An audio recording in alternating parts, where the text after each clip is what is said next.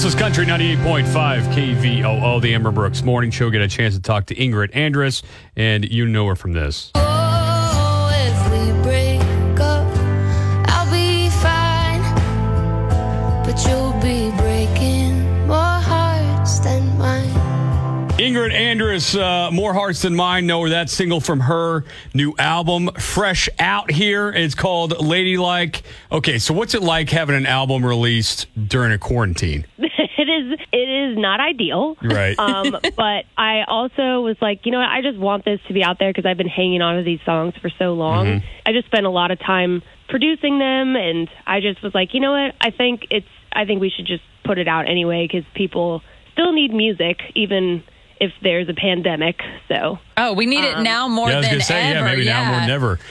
What are you doing during the quarantine? You know, I haven't really had this much time to myself in a long time, so I've been starting new music, which is crazy because the album just came out, but I can't help it if there's a piano near me. Absolutely. So I've just been creating some more stuff and reading, and I just finished a Star Wars puzzle, so I'm pretty pumped about that. Big day. But was it Baby Yoda? I feel like that's what we all need to know. Is it Baby Yoda? It was not. I could not find a Baby Yoda puzzle. I feel like everyone's ordering puzzles, and it's like I would get it in May, and I was like, oh, well, that's not going to help me. So, Ingrid, do you have a favorite song on the new album? Oh, it's like picking your favorite child.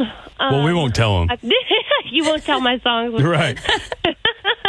I don't know, man. I feel like they're all super special to me because they all are real stories about things that I've gone through and real emotions that I felt. And, it's tough.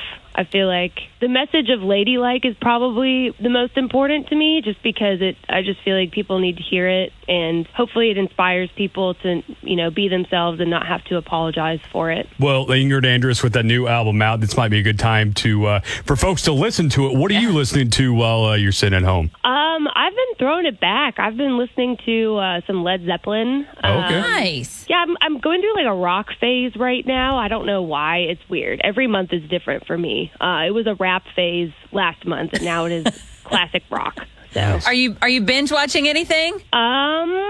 Sort of. Not really. I feel like I'm trying to find new things. I just blew through the Tiger King documentary like everybody else, so that was pretty entertaining. He's from Oklahoma, so almost our governor. No, not really almost. But take it back. I know, take it back. Okay. That would have been so scary. So you were supposed to be here in May. No, wait, March. It was March. Everything's running together now. Supposed to be here in March with Dan and Shay. What was it like when you got the news, like this high of going with Dan and Shay, then all of a sudden like, hey, we got to hold off on this? I mean, I feel like it was kind of a tease because we got to do 3 shows together and they were all sold out. So I feel like we were just getting started, and then when they had to postpone it, I was like, oh man. You know, I look at it as a positive thing because I feel like, you know, at least I got to get a taste of it at the beginning, and I'm just excited. It just makes me want to get back out there and perform when it is safe, of course. Right. And hopefully you come back on that rescheduled date of July 30th.